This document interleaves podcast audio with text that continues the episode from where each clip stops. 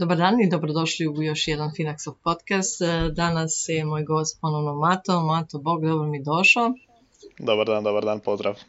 E, danas ćemo pričati o pravilima uspješnog investiranja. Pa, e, Mato, možeš nam ti navesti pravila uspješnog investiranja, pa ćemo reći nekoliko riječi o svakom od njih.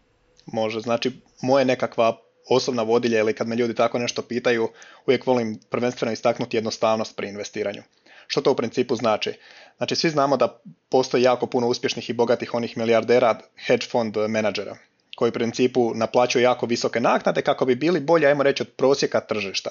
To većinom se uzima kao nekakva kao nekakav benchmark S&P 500 indeks koji ajmo reći glavna, glavni sinonim za nekakvo pasivno ulaganje, gdje u principu replicirate performans cijelog tržišta i ne obazirete se koja je kompanija dobra, koja je loša, koja ima dobru bilancu, lošu bilancu, koja će opstati, biti živa za 5, 10, 15 godina, koja neće. E sad, preko 90% tih hedge fund menadžera, kada umanjimo njihov prinos i njihov rezultat za te njihove visoke usluge, ne uspijevaju biti bolji od prosjeka tržišta.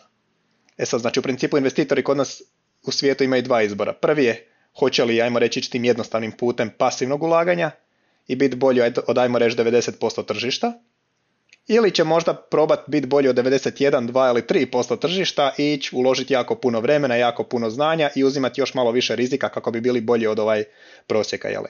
Tako da u principu, a bez da morate puno mozga, bez da morate u principu uopće puno vremena ulagati, puno čak i učiti, znati o tome, dovoljne su nekakve osnovne, osnovne informacije za pokupiti nekakve, ajmo reći, najosnovnije stvari na tržištu, informirati se o njima kako biste bili bolji od 90% aktivnih investitora koji, ajmo reći, jako puno uče, gledaju, prate to, jako puno vremena troše i, ajmo reći, moraju imati jako puno znanja. Što je u principu, opet se vraćam na tu jednostavnost, pasivno investiranje u nekakve, ajmo reći, e, financijske instrumente sa niskim, niskom cijenom, sa niskim fijem, što je u principu onda doći ćemo i do toga što je porezno također. Imamo velike benefite, odnosno prednosti s poreznog aspekta jer ne trgujemo jako često, ne moramo gledati je li nam dionica pala, porasla ili moramo, moramo sad kupiti, prodat, kakvo je bilo kvartalno izvješće ovo ono, nego u principu konstantno u kontinuitetu disciplinirano ulažemo određene iznose u pasivno, u ajmo reći u taj prosjek tržišta i taj jednostavni pristup u principu je dokazano već mnogim knjigama, člancima, periodom od stotinu godina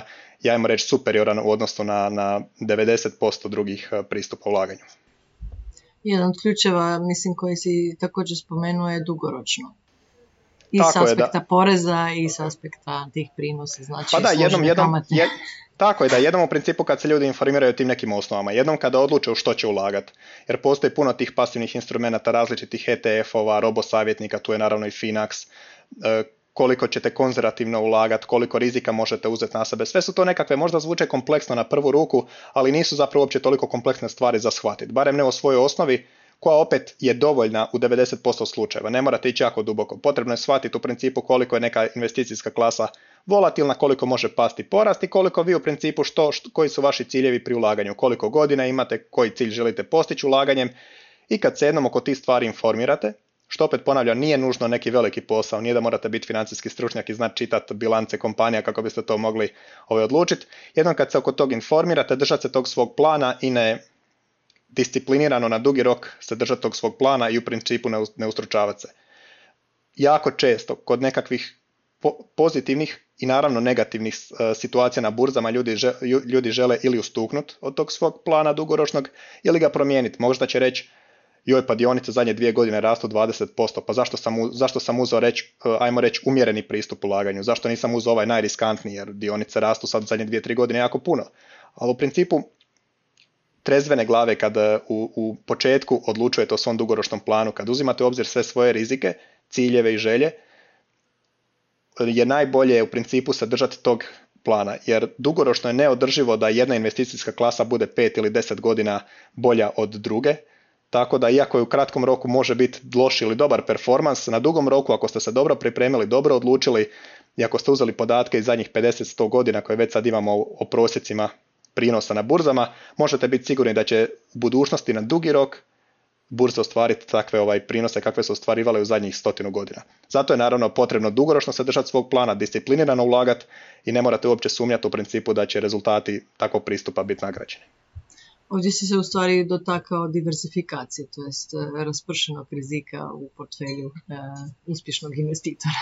Pa da, to je ono što sam također naprijed rekao. Ako želite aktivno pristup investiranju imati, ako želite biti bolji od tog nekog prosjeka tržišta, iako preko 90% ljudi to ne uspjeva u kontinuitetu, onda morate odabirati konkretne dionice za koje smatrate da imaju dobru bilancu, da imaju dobre rezultate, da će ih imati u budućnosti, da će rast puno brže od nekakvog tržišta, ali to zna je jako često biti opasno, jer morate sve komponente i aspekte te kompanije ovaj, uzeti u obzir pri odabiru. Nije, nije dovoljno samo uložiti u dobru kompaniju, jer ona može biti jako skupa.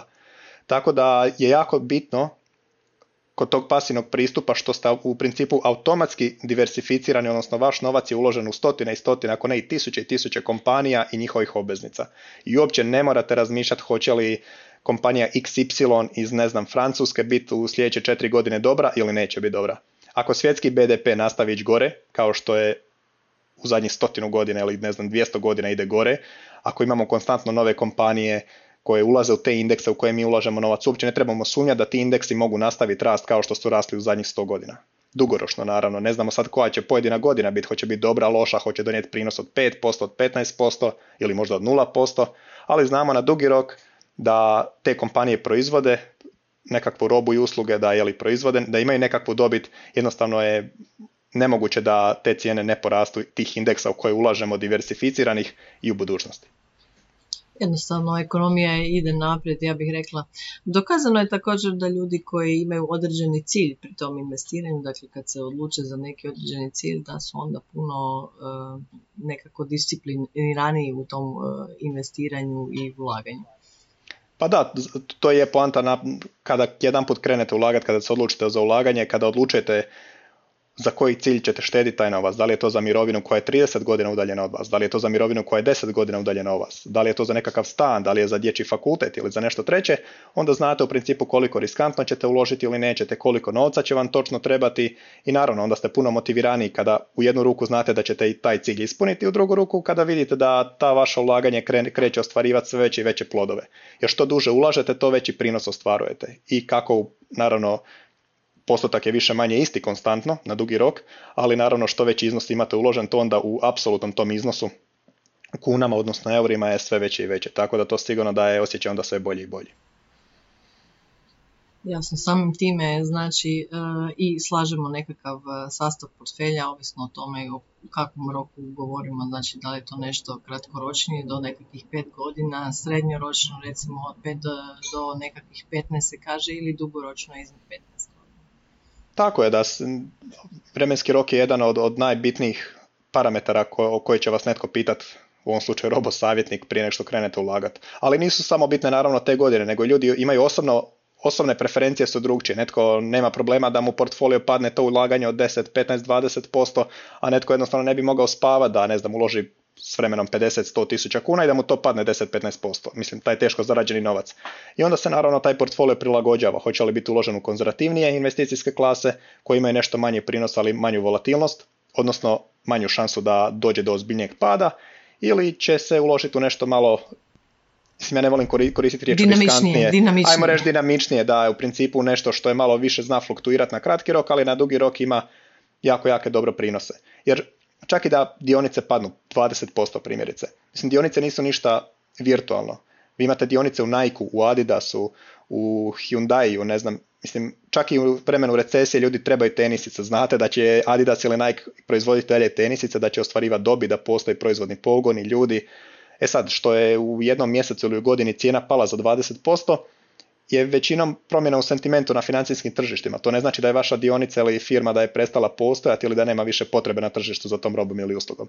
Tako da kad si to jedan put posložite u glavi na taj način, ne morate paničariti što vam je investicija pala, ne znam, 5, 10, 15, 20% u kratkom roku, što nije toliko, nažalost, jeli rijetko na financijskim tržištima, ako znate da se radi o kvalitetnim, dobrim, produktivnim, u principu produktivnoj imovini, to je najbitnije.